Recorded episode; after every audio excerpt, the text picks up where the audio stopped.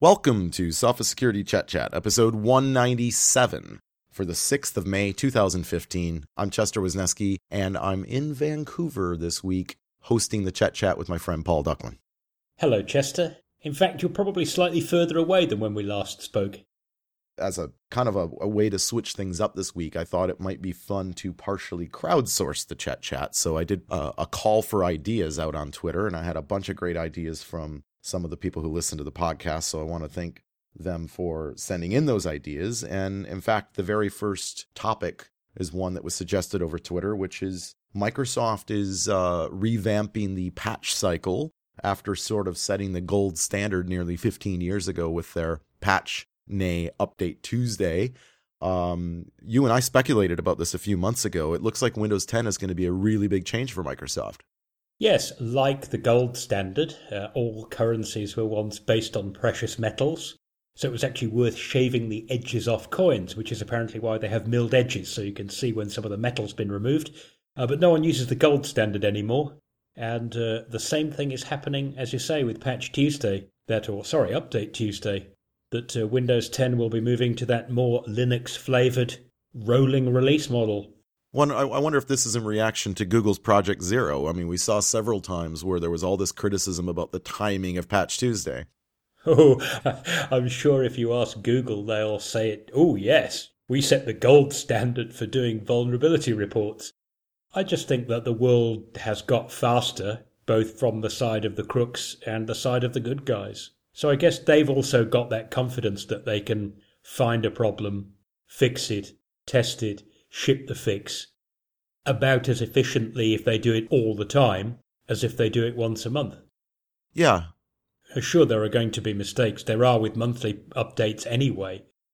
It does mean that on some occasions you'll be waiting three or four weeks less before the update appears because you won't have to wait for the next bus to arrive. Yeah, absolutely. And I think it'll help with quality, right? When you try to squeeze things in because you have some arbitrary deadline, you make mistakes. And this will give you that extra two or three days, perhaps, that you need to assure quality. I'm, you know, on the enterprise side, they've said, well, you know, you'll still be able to do update Tuesday if you're on an enterprise license with, uh, you know, SCCM, etc. And that's that's nice and all, but I'm kind of thinking that it'd be nice to make it more of a slider rather than update Tuesday. Like maybe on the enterprise side, what they should let you do is hold back all the ones that are coming out in real time until an arbitrary date and then release that bunch of them to your environment. And maybe you want to do it every week, or maybe you want to do it every two weeks. Allow people to shorten that cycle, right?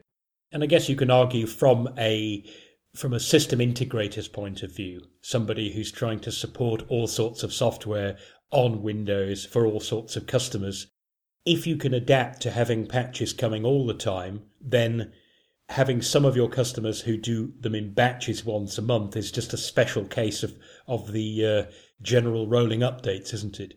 Well, we'll I think Windows 10 adoption is going to probably uh, be very high. People seem to really like the technical preview and the insider version that's released now. So, uh, as that develops, we'll keep covering it here on the Chet Chat.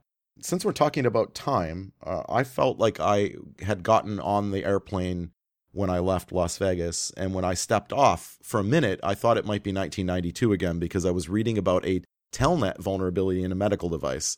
Uh, was I imagining something? oh dear. Yes, you're quite right. I mean, this is quite scary. So, this device is a, a medical device that's used to administer medication to people intravenously.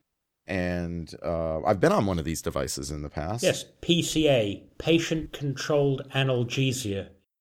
So instead of getting a shot of pethidine every four hours and going through a period of being completely stoned and then a period later on where actually you're in a lot of pain again because the medication's wearing off, you press a button and it gives you a little bit of pethidine every five minutes, say. And the idea is that the device locks the drug away so no one can steal it easily. And the button has a lockout, so if you if you press it every 30 seconds, you won't get an overdose. But if you don't need the medication, you can choose not to administer it. Great idea. The problem is that the this particular model, as I understand it, has a wireless interface, robust wireless, as it's called in the sales blurb, um, that actually allows the thing to be updated with things like drug information, drug schedules, and that remotely. And uh, as you say, they left uh, Telnet listening on port 23. There's no encryption, so a crook on the network, if he were listening in, could steal the username and password, except that you don't need one. Unauthenticated root access. I, I figured that was actually by design. I mean, at the point that you choose to use Telnet, there's really not a point of putting a password on it because anybody can have the password that wants it. So I guess if you're going to leave Telnet open, you may as well forget authentication. I mean, it does show that security was obviously not any part of the specification or the design, right? I mean, this doesn't happen if there's been even the most cursory review. Or of the implementation or of the quality assurance. Yeah, it's it's a little scary. And you know, this is not that different than when I wrote and I think we might have talked about on the podcast about insulin pump security a few years back when Jay Radcliffe uh, did his presentation at Black Hat, and and being someone who wears an insulin pump, I I paid close attention and was quite concerned about the risks and vulnerabilities involved. Uh, I, I, don't suspect anyone's trying to kill me per se, but um, it it almost seems like when there's so little concern or investment in securing something that you could accidentally cause someone harm. I mean, I, I have to wonder like if I ran a penetration testing tool on my network and said, find all the ports that are open and check whether you know authentication works could i accidentally crash this thing simply by having you know a bad perl script run amok just trying to test things the whole idea of this is it, it is to provide not just safety for the user who can't accidentally overdose but also to protect this medication which is strictly controlled and if it is so strictly controlled by law if it is so dangerous that it has to be controlled like that gosh how can uh, how can unauthenticated root access be allowed? I mean, all you have to do is run nmap against your own product, and this should stand out like a sore thumb. So one wonders what else didn't get spotted in the testing, or what else was considered acceptable. I guess the bottom line is if you're building a device or you're building a server, don't put Telnet in there at all. There is no device so unpowerful these days that it can't use something like SSH. Which kind of leads us to the next story, I guess. I mean, Google's released a new extension for their Chrome browser that looks into whether you're reusing your Gmail slash Google Plus slash Google whatever service password with another website. So if I go to log into Facebook and I type, you know, Google is the awesomeness and that's the same as my Gmail password, it will give me a big hairy warning and kind of tell me I shouldn't do that. How do you feel about that? Well, I think it's quite cool, but obviously there's quite a lot of load in that. That presumably they don't have the time to hash every text string that you type into every field on every form on every page proactively. So actually what happens is you get the warning apparently after you've put a password into a form and then submitted it, and they realize, hey, that password hashes out the same as your Google one, and you sent it to a non Google site. So unfortunately, it looks like it's reactive only. So if you want to turn this on, it doesn't seem any harm in it. But if you are worried about putting the wrong password into the right site or the right password into the wrong site, uh, I'd go for a password manager instead, where the password manager decides whether to enter the password at all based on whether it's the correct site. It makes it really hard to get phished because if you go to try and put, say, your banking password into a bogus site, the password manager will go, I don't have a password on record for that site. I can't answer the question. Yeah, it felt a little self-serving to me in that it, of course, only applies to Google's like accounts, which like somehow they're more important than other accounts, and it would have been nice if this feature warned you that you're using your Facebook password on Yahoo, right? If they've got all your passwords, they could provide this service for more than just Google services. And it seems like maybe they're only looking out for themselves, but I guess you got to start somewhere. Yes, and although it's reactive, getting a reactive warning about a security problem almost immediately uh, is better than getting it two months later when you look on your bank statement and see, oh dear, I'm sure I didn't go to Honolulu three times last month.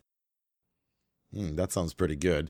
Now, not everyone has been in the uh, anti malware security business the 30 years that Sophos has this year, but it was really hard for me to believe that the awareness of the problem, kind of for a lot of people, started 15 years ago this week with the love bug.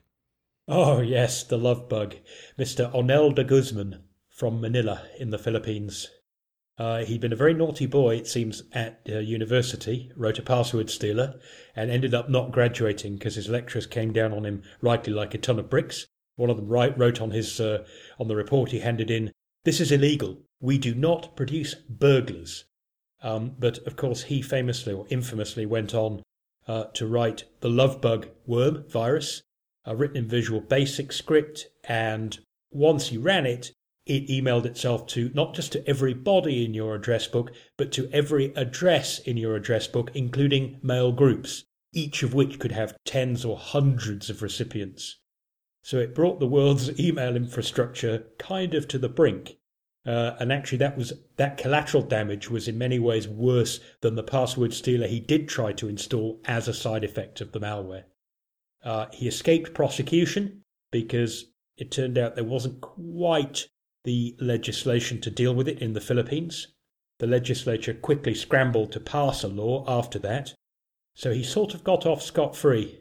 Um, the question is did we learn enough from this?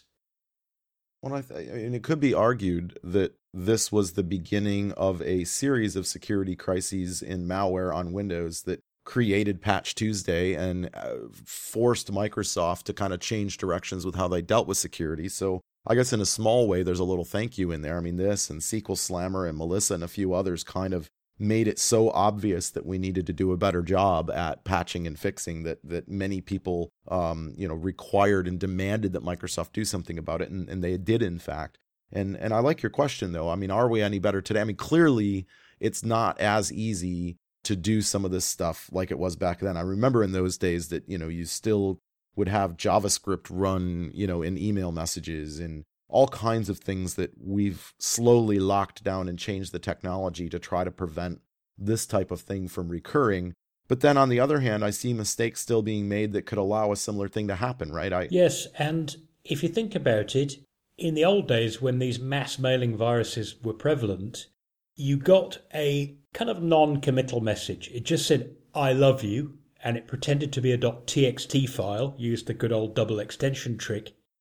But generally speaking, it came from someone you knew because you were in their address book. But we're still opening up, say, fake invoices, news items we happen to be interested in, bogus courier deliveries, that sort of stuff. We're opening those up from people we've never even heard of. So my gut feeling is that this probably could happen again. And if you like, there was almost a silver lining in Love Bug. I mean, funny sort of silver lining. It went so big so fast that you couldn't ignore it. Ah ha ha, so big. oh yes, that was an that was an unintentional joke. But the other thing, Chesty, you know, you would have been forgiven at the time if you'd poured out your own raft of love bugs because everyone was doing it. So you wouldn't have stood out in the crowd um, these days, it's a little harder for, to forgive somebody who's sending out spam or malware because they've got an internal infection. There are much stricter regulatory requirements on you, depending on your industry sector, about not doing that, even though you may well be yourself a victim of cybercrime. That is absolutely true. Uh, and on that note, we'll conclude Sophos Security Chet Chat 197.